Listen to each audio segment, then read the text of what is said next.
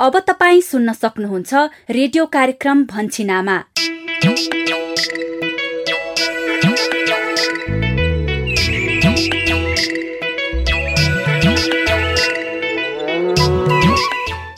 नमस्कार। रेडियो कार्यक्रम लहर भन्छिन आमाको नयाँ एक सय छयानब्बे भागमा स्वागत गर्छु। म यशोदा। हरेक साता यही समयमा प्रस्तुत हुने यस कार्यक्रममा हामी हजार दिने आमा र बच्चाको स्वास्थ्य र पोषणका विषयवस्तुहरू समेट्छौ। यिनै विषयमा तपाईँ हाम्रै बस्ती र समुदायका कथा सुन्छौ। साथमा तपाईँकै अनुभवहरूलाई समेट्छौ। तर आजको विषयवस्तुमा प्रवेश गर्नु अगाडि तपाईँ सहभागी श्रोताले रेडियो कार्यक्रम भन्छिन आमा सुनेर दिनुभएको प्रतिक्रिया सुनौ। आज हामीले कर्णाली प्रदेश जाजरकोट छेडागाड नगरपालिका वडा नम्बर छका प्रकाश थापाको प्रतिक्रिया समेटेका छौ। मेरो नाम प्रकाश थापा हो। म अहिले छेडागाड नगरपालिका वार्ड नम्बर छ जाजरकोटबाट बोल्दैछु। कार्यक्रम भन्छिन आमा सुनेर धेरै खुसी लाग्यो। यसबाट मैले विभिन्न नयाँ कुराहरू र विवाहिक कुराहरू जस्तै कसरी पोषणको प्रयोग गर्ने भन्ने कुरा सुनेर धेरै नै राम्रो लाग्यो र यसबाट मैले विभिन्न कुराहरू व्यवहारमा उतार्ने प्रयास पनि गरेँ र धेरै कुरा सिकेँ र अन्तिममा यो कार्यक्रम लगातार सधैँ होस् प्रकाशजी महत्वपूर्ण प्रतिक्रियाको लागि धेरै धेरै धन्यवाद। अनि सहभागी श्रोता तपाईँका पनि कार्यक्रम सुनेर व्यवहार परिवर्तन गर्नुभएका अनुभवहरू छन् भने हामीलाई पठाउनुहोला। हामीलाई फोन गरेर आफ्ना सुझावहरू रेकर्ड गराउने नम्बर कार्यक्रमको अन्त्यमा भन्नेछौ। अब भने हामी कार्यक्रम भन्छिन आमाको आजको नियमित छलफलतिर लागौं। कार्यक्रममा आज हामी दुई वर्ष मुनिको बच्चालाई हरेक महिना स्वास्थ्य संस्था लगेर तौल लिँदा हुने फाइदाका सवालमा नाटक श्रृङ्खला सहित झाडा पखालाको उपचारमा बच्चालाई खुवाइने जिङ्क चक्की औषधि मात्र नभएर सूक्ष्म पोषक तत्व पनि हो भन्ने सवालमा छलफल गर्दैछौ। यसभित्र दुई वर्ष मुनिको बच्चालाई हरेक महिना स्वास्थ्य संस्था लगेर तौल लिँदा हुने फाइदा सम्बन्धी सन्देश समेटिएको मूल पानीको नाटक श्रृङ्खला छोरीको उमेर अनुसार तौल के कस्तो छ त्यो थाहा पाउन उसको तौल लिन आएको नि म त। ल धेरै राम्रो। ल नानीलाई यो तौल मेसिनमा राख्नुहोस् त। म तौल जाँच गर्छु। ए हस्। अनि झाडा पखाला भएको बच्चालाई जिङ्क चक्की पूरा मात्रामा दस दिनसम्मै खुवाउनु भएको छ कि छैन भन्ने विषयमा विभिन्न ठाउँका केही बच्चाका अभिभावकको अनुभव। मेरो दुईवटा बच्चाहरू पनि छ सानै। स्वयंसेवासँग सल्लाह लिएँ परामर्श लिएँ। जिङ्क चक्की खुवाउनुहोस् लगाएर सँगै मिलाएर भनेर उहाँले परामर्श दिनुभयो। त्यो अनुसार मैले प्रयोग पनि गरेको थिएँ र पूर्ण रूपमा ठिक भयो र एक वर्ष अहिले भयो। झाडा पखरा भएको छैन। त्यसै गरी जिङ्क चक्कीलाई किन सूक्ष्म पोषक तत्व भनिन्छ र यसले झाडा पखाला भएको बच्चालाई के फाइदा गर्छ भन्ने विषयमा विज्ञ विशेषज्ञका कुरा पनि सुन्नेछौ। जिङ्क चाहिँ औषधि मात्र नभएर झाडा पखाला लागेको बेलामा प्रयोग गरिने एउटा सूक्ष्म पोषक तत्व हो। साथमा अन्य सन्देशमूलक सामग्रीहरू त छँदैछन्। आउनुहोस् अबको करिब आधा घण्टा सँगसँगै छलफल गरौं। छलफलको सुरुवात गरौं नाटक श्रृङ्खलाबाट आजको मूल पानीको नाटक श्रृङ्खला दुई वर्ष मुनिको बच्चालाई हरेक महिना स्वास्थ्य संस्था लगेर तौल लिँदा हुने फाइदाका विषयमा केन्द्रित छ।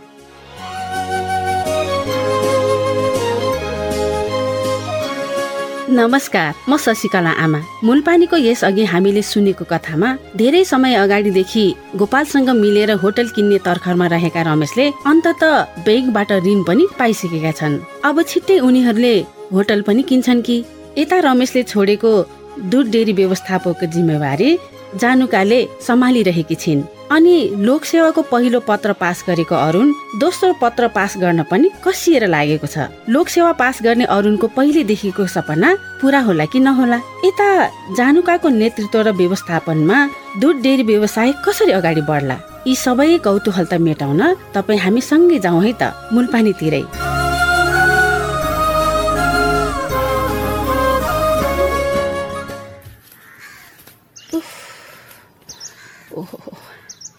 के साह्रो गर्मी बढेको? यसो पानी खानुपर्ने पानी पनि ल्याउन छुटेछ। शर्मिला? ए शर्मिला सन्चै छौ? ए शशिकला आमा सन्चै छु आमा। यो गर्मी पनि कस्तै वात्तै बढेको भने। हेर त यहाँ पसिना आएको। पानी छ अलिकति देऊ न खाउँ। ल लिनुहोस् न।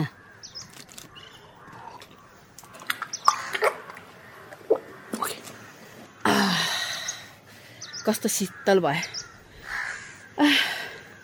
लौ त एकछिन भयो भने त्यो पङ्खाको हावामा पनि बस्नु पर्यो पङ्खा चलाउ त हो नि आमा आउनुहोस् न भित्रै पङ्खाको हावाले अलिअलि भयो नि शीतल छ.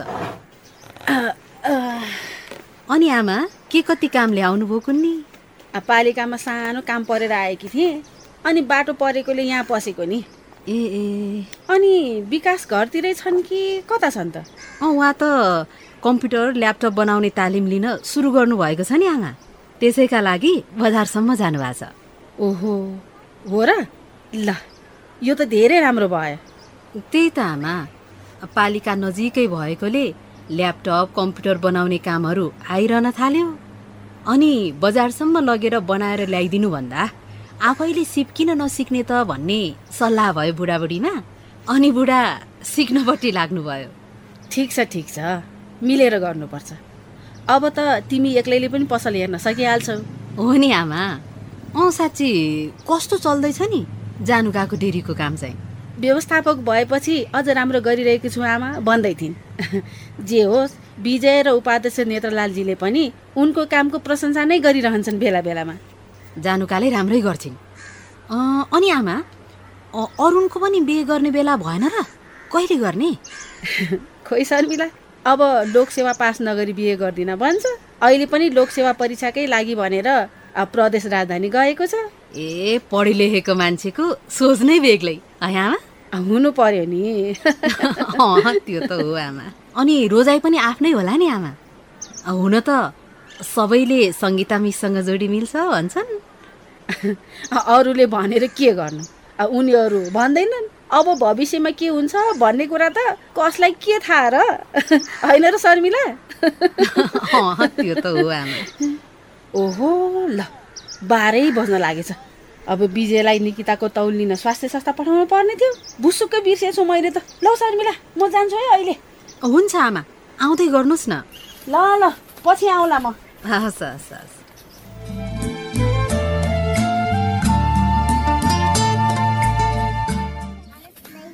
सङ्गीता मिस नमस्कार है।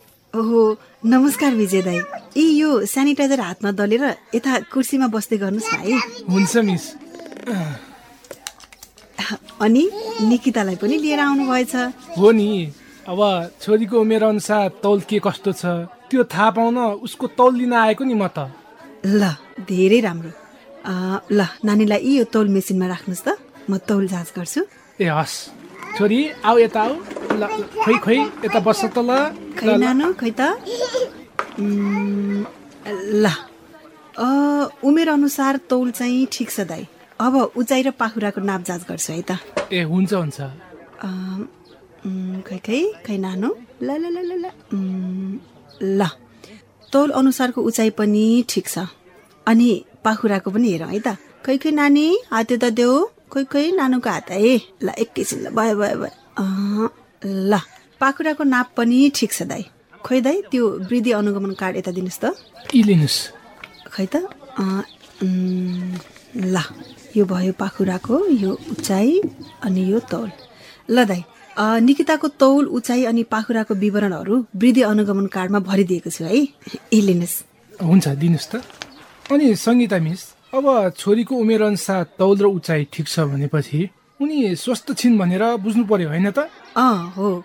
सबै कुरा हेर्दा उनी स्वस्थ छिन् भन्न सकिन्छ विजय दाई। जन्मेदेखि दुई वर्ष उमेरसम्मको बच्चालाई यसरी हरेक महिना स्वास्थ्य संस्था गाउँघर क्लिनिक वा खोप क्लिनिकमा लगेर वृद्धि अनुगमन गराउँदा बच्चाको उमेर अनुसारको शारीरिक र मानसिक वृद्धि विकास कस्तो भइरहेको छ भन्ने थाहा हुन्छ।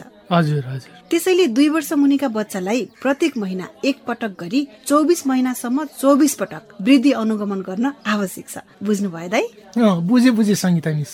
यही वृद्धि अनुगमनका लागि हरेक महिना स्वास्थ्य संस्था आएको बेला त मलाई थाहा भएको नि बच्चा जन्मिएको छदेखि आठ हप्तामा मुस्कुराउन सुरु गर्छ अनि तिन महिनामा टाउको अड्याउन सक्छ छ महिनामा कसैको सहायतामा बस्न सक्छ नौ महिनामा सहायता बिना बस्न सक्छ बाह्र महिनामा आफै उभिन सक्छ र पन्ध्र महिनामा आफै हिँड्न सक्छ भनेर। हो नि एकदमै राम्रो। बच्चाको पोषण स्थिति लगायत यी सबै कुराहरू वृद्धि अनुगमनका लागि स्वास्थ्य संस्था आएको बेलामा नै थाहा हुन्छ दाई यदि यसरी उमेर अनुसार वृद्धि विकास भएको छैन भने आमाले बच्चालाई कुन बेला कसरी स्तनपान गराउने अनि बच्चालाई आमाको दुध पर्याप्त पुगेको छ कि छैन जस्ता कुरामा पनि हामीहरूले सरसल्लाह दिन्छौ। हो नि यस्तो सरसल्लाह त हामीले पनि पाएका थियौँ। अनि नि दाई आफ्नै गाउँघरमा पाइने कुन कुन खानेकुराहरू बच्चालाई खान दिने कसरी खुवाउने भन्ने बारेमा पनि हामीले सरसल्लाह र परामर्श दिएका थियौँ नि। हो हो दिनुभएको थियो। सोही अनुसार त हामीले निकिताको खानपान र स्याहारमा ध्यान दिएका छौँ नि। हो। वृद्धि अनुगमनमा आउँदा यति धेरै कुराहरू थाहा हुने भएकाले हरेक महिना वृद्धि अनुगमन गर्न आउनुपर्छ भनेको नि दाई। त्यही त मिस त्यही भएर त यदि हामीले कुनै महिना वृद्धि अनुगमनका लागि आउन बिर्स्यौँ भने पनि आमाले सम्झाइदिइहाल्नुहुन्छ। ए त्यही त। अब शशिकला आमाले गाउँभरिकालाई त सम्झाउनुहुन्छ। तपाईँहरू त झन् घरकै मान्छे। यति कुरामा ध्यान दिन सकियो भने बच्चाले राम्रो खानपान स्याहार अनि स्वास्थ्य जाँच पनि पाउँछन्। जस्तै कि निकिता। है नानी। है। त्यही त सङ्गीता मिस। खानपान र स्याहारमा त हामीले निकितालाई केही कमी गरेका छैनौँ। बारीमा उत्पादन भएका ताजा र पोसिला खानेकुरा दुध अन्डा माछा मासु जस्ता खानेकुराहरू हामीले मिलाएर खुवाउने गरेका छौँ। आमाको दुध पनि छोरीले खाइरहेकी छिन्। ए एकदमै राम्रो। त्यसैले त निकिता पनि स्वस्थ अनि तन्दुरुस्त देखिन्छन् नि। हो नि। ल हुन्छ त सङ्गीता मिस। अहिले म जान्छु है त। हुन्छ दाई। नमस्ते। नमस्ते नमस्ते। ल अब सन्चो माया काकी भित्र आउनुहोस् त।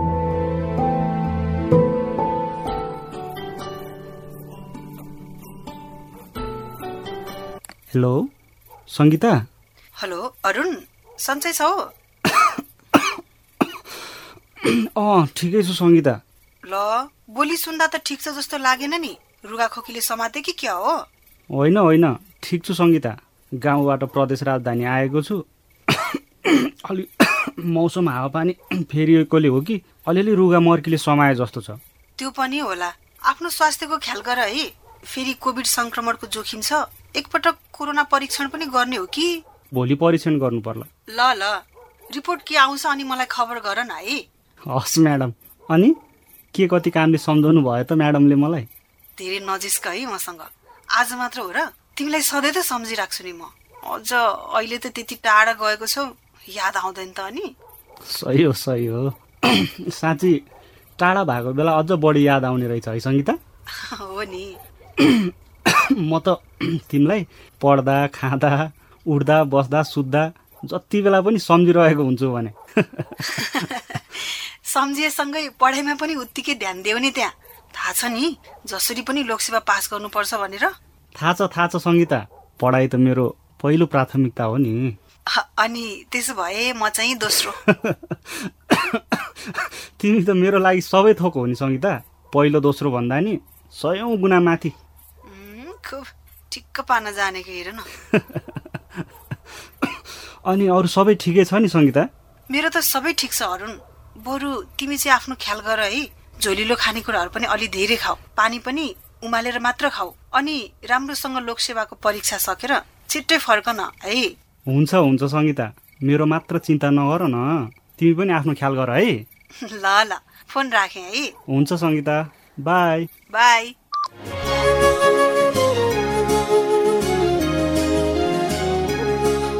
अरुण लोकसेवाको परीक्षा दिन प्रदेश राजधानी गएको कुरा त तपाईँले थाहा पाइहाल्नुभयो। छिट्टै लोकसेवा पास भएर उसको सपना पुरा भएको हेर्न हामी साह्रै आतुर छौँ। आशा छ त्यो दिन छिट्टै आउनेछ। यता विकासले पनि कम्प्युटर र ल्यापटप बनाउने तालिम लिन सुरु गरेका छन्। शर्मिलाले मोबाइल मर्मतको सबै काम सिकेकाले विकास चाहिँ मोबाइल मर्मतसँगै कम्प्युटर ल्यापटप बनाउने थप सिप पनि सिक्दै रहेछन्। जे होस् यी श्रीमान श्रीमतीको मेहनतको तारिफ चाहिँ गर्नै पर्छ। यता जानुकाले पनि दुध डेरी व्यवस्थापकको जिम्मेवारी राम्रोसँग निभाइरहेकी छिन्। विजय बेला बेला घरको काममा सघाउँछ भने तरकारी बारी अनि दुध डेरीको काममा पनि खटिएको छ। उनीहरूको समझदारी र सहकार्य कसरी अगाडि बढ्ला? अनि गोपालसँग मिलेर होटल खोल्न कसिएका रमेशको योजना कहाँ पुग्यो होला? जान्नका लागि भन्छिन आमामा मूल पानीको कथा सुन्न नबिर्सनु होला आजको लागि म शशिकला आमा बिदा भए। नमस्ते। यस बेला हामी रेडियो कार्यक्रम भन्छिन आमा सुनिरहेका छौँ। भन्छिन आमा परिवारकै स्वास्थ्यका लागि।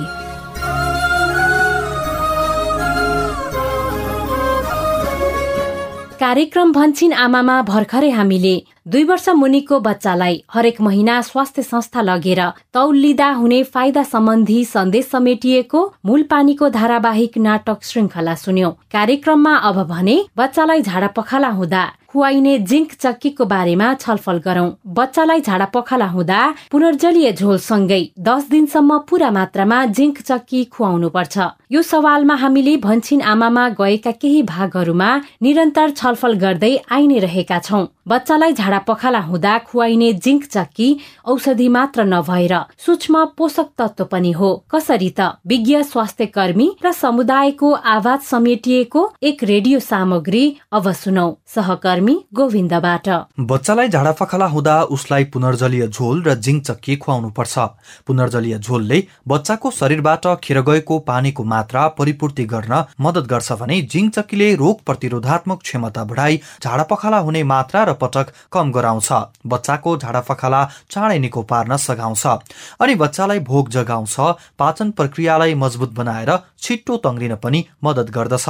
त्यसैले जिङ्क चक्कीलाई सूक्ष्म पोषक तत्व भनिन्छ। कर्णाली प्रदेश सुर्खेत आधारभूत स्वास्थ्य केन्द्रका प्रमुख तथा health assistant Jamuna Gurung. Zinc चाहिँ सूक्ष्म पोषक तत्व जुन माइक्रोन्युट्रियन्समा पर्छ जिङ्कको पहिलो काम भनेकै मानव शरीरमा चाहिँ इम्युनिटी पावर बढाउने हो। अब इम्युनिटी पावर बढायो भने पछाडि त्यत्तिकै रोगसँग लड्ने शक्ति चाहिँ बढ्दछ। त्यसैले यो औषधि मात्र नभएर झाडा पखाला लागेको बेलामा प्रयोग गरिने एउटा सूक्ष्म पोषक तत्व हो। किनभने झाडा पखाला लागेको बेलामा बालबालिकाहरूको आन्द्रामा सोच्ने शक्तिमा ह्रास आउँछ। त्यस्तो भएको बेलामा जिङ चक्कीले पाचन प्रक्रियालाई बलियो बनाउने काम होइन चिकित्सा दरलाई कमी ल्याउने काम गर्छ। भनेपछि खानामा रुचि बढाउने कामहरू गर्छ। यो खनिज तत्त्वले शरीरमा चाहिँ पोषण प्रदान गर्ने हाम्रो शरीरबाट भाडा पखाला लागेको बेलामा निस्किएका पोषण छ नि त्यसलाई परिपूर्ति गर्ने भएको कारणले गर्दा यसलाई सूक्ष्म पोषक तत्त्व भनिएको हो। हो जिङचक्की औषधि मात्र नभएर सूक्ष्म पोषक तत्व पनि भएकोले यसले बच्चाको झाडाफखाला निको पार्नुका साथै भविष्यमा झाडाफखाला हुने सम्भावना पनि कम गराउँछ। तर यसको लागि बच्चाको झाडाफखाला रोकिए पनि र रोकिएपछि पुनर्जलीय झोल खुवाउन बन्द गरे पनि जिङचक्की भने दस दिनसम्म पूरा मात्रामा खुवाउनु पर्छ। अब पखाला बिचैमा रोकियो भनेर खुवाउनु छाड्नु हुँदैन। त्यसपछि मात्र जिङचक्कीले प्रभावकारी रूपमा काम गर्छ। लुम्बिनी प्रदेश बाँके खजुरा गाउँपालिका छ स्थित आधारभूत स्वास्थ्य सेवा केन्द्रका इन्चार्ज शाहिद अली तेली जिंक चक्की। दवाई तो दवाई भी है, लेकिन एक पोषक तत्व के रूप में यहाँ जैसे कहा होता है कि डायरिया जैसे दस दिन खवावे का है तो डायरिया जैसे दो दिन, तीन दिन खवाइयो, चार दिन, पाँच दिन में डायरिया रुक गवा। तो हम लोग का सोचा जाता है कि डायरिया रुक गवा, अब का काहे खवावा जाए? इका जो है शरीर में जैसे डायरिया दो तीन दिन हुआ, अब वो कम से कम कुछ दिन तक तो शरीर में कमजोरीपन तो रहे करी। वो चीज़ का पूर्ति करे के लिए इका जो है दस दिन तक खवावे का ज़रूरी है। कहे से उमा जो दस दिन न खवावा चाहिए तो बच्चा के यहाँ जो कमज़ोरी कमजोरीपन रहा था वो जल्दी पूर्ति ना हुई है टाइम लगी है और इसलिए जो है निका जो है जो दस दिन तक खवा एकदम जरुरी है। हो बच्चालाई झाडा पखाला हुँदा खुवाइने जिङ चक्कीले बच्चाको झाडा पखालाबाट खेर गएको पोषक तत्वको परिपूर्ति गरी यसको कमीका कारण हुने कुपोषणबाट पनि बचाउँछ। साथै बच्चाको रोग प्रतिरोधात्मक क्षमताको पनि विकास गर्दछ।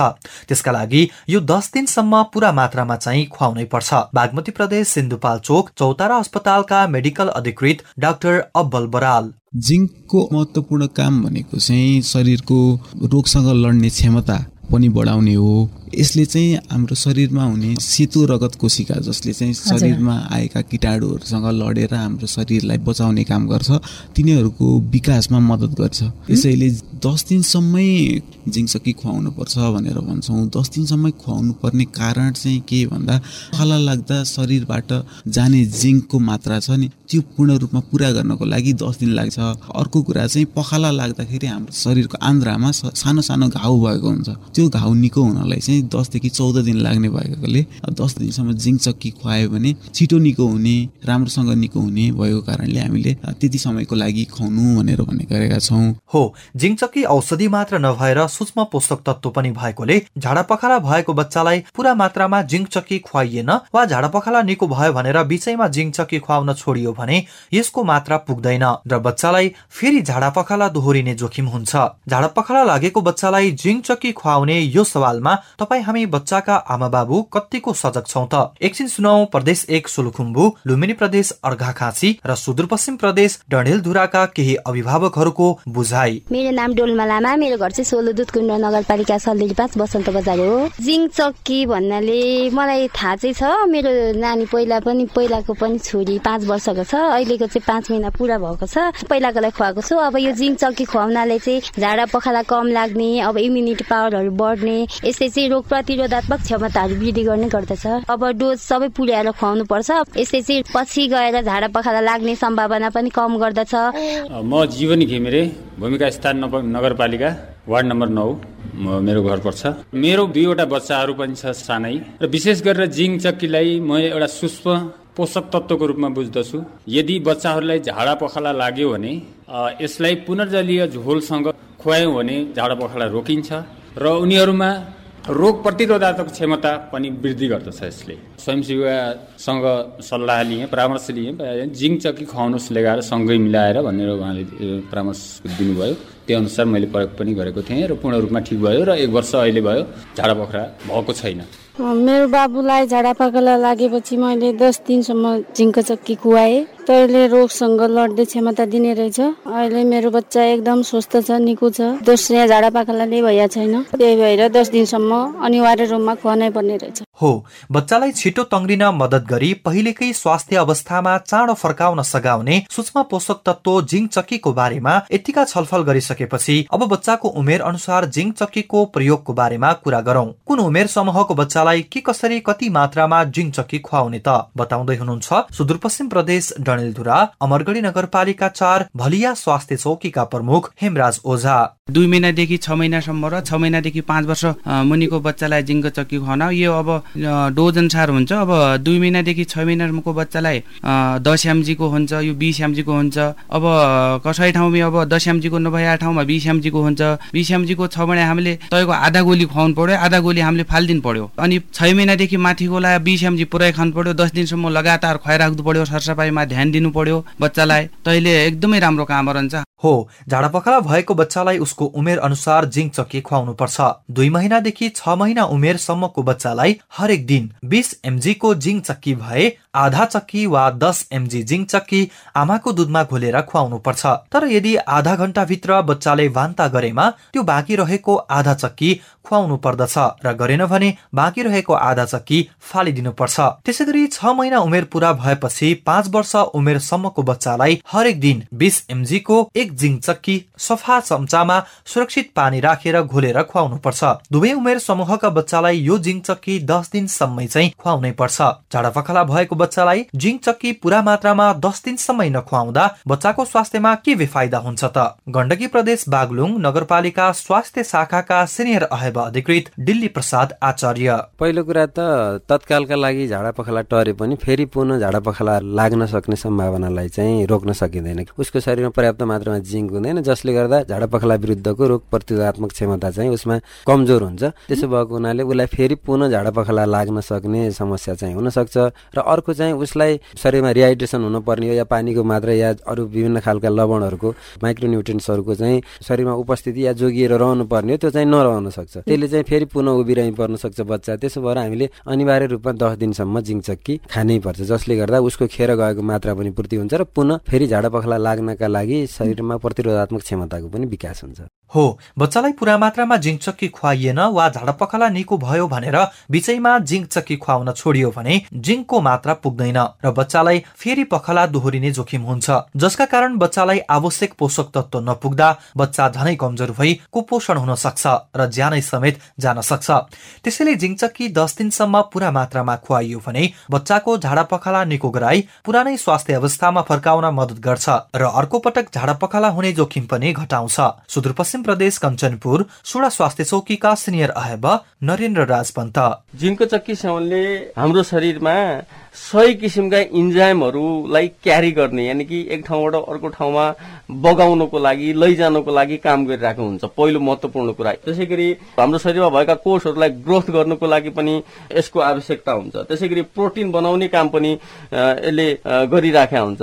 त्यस अब सबै रोगसित लड्ने इम्युन सिस्टमलाई विकास गर्ने भएको हुनाले जिङ्को चक्कीको महत्वपूर्ण भूमिका छ? एउटा पखाला लागेको व्यक्तिको जुन आन्द्राको भित्रपट्टिको तह हुन्छ त्यो भित्रपट्टिको तहमा क्षति पुगेको हुन्छ। त्यो क्षति पुगिसकेपछि हामीले खाएको खानेकुराहरू पच्दैन र पानी पनि भित्र सोच्दैन त्यो आन्द्राको भित्री तहले जसले गर्दाखेरि पाखाला लागिरहेको छ बच्चालाई।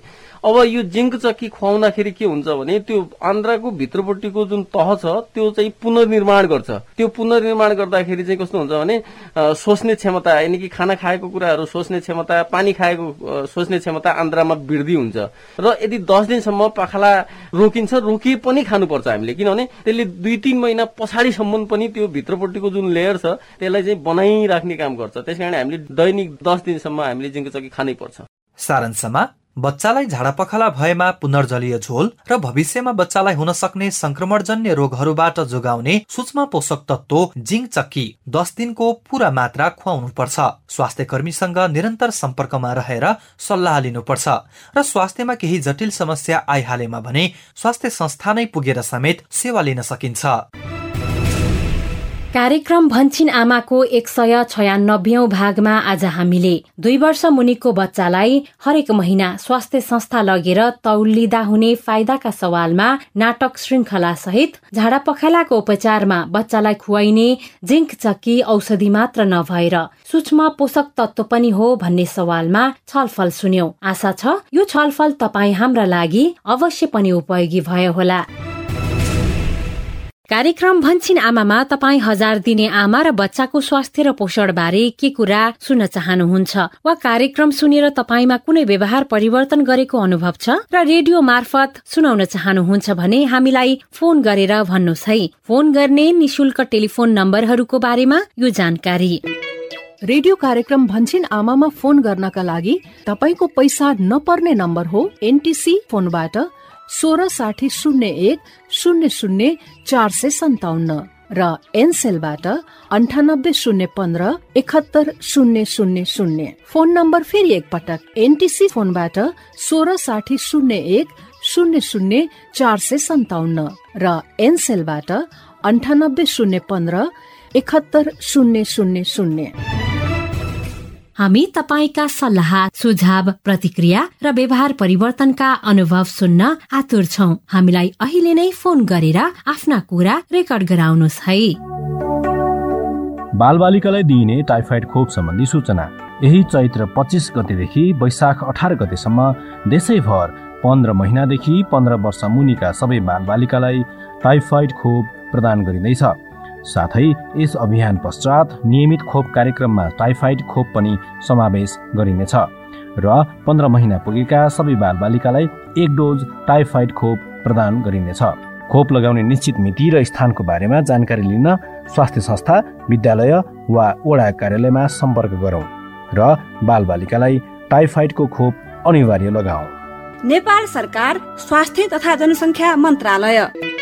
कार्यक्रम भन्छिनामा स्वास्थ्य तथा जनसङ्ख्या मन्त्रालयको साझेदारीमा युएसएआईडीको आर्थिक सहयोगमा सञ्चालित सुआहारा परियोजनाका निम्ति डिजिटल ब्रोडकास्ट इनिसिएटिभ इक्वल एक्सेसले निर्माण गरेको हो। सहभागी श्रोता अब भने आजको लागि रेडियो कार्यक्रम लहर भन्छिन आमाको यो केन्द्रीय संस्करणबाट विदा माग्ने बेला पनि हुने लाग्यो। सबै सहकर्मीहरू पवन अनु सुशीला सतीश किस्मती गोविन्द सरिता अनि प्रविधि सहयोगी दिनेश तथा सम्पूर्ण स्थानीय एफएम सहकर्मीहरू सहित म यशोदा पनि विदा भए। अर्को साता फेरि भेटौँला। नमस्ते। भन्छिन आमा परिवारकै स्वास्थ्यका लागि।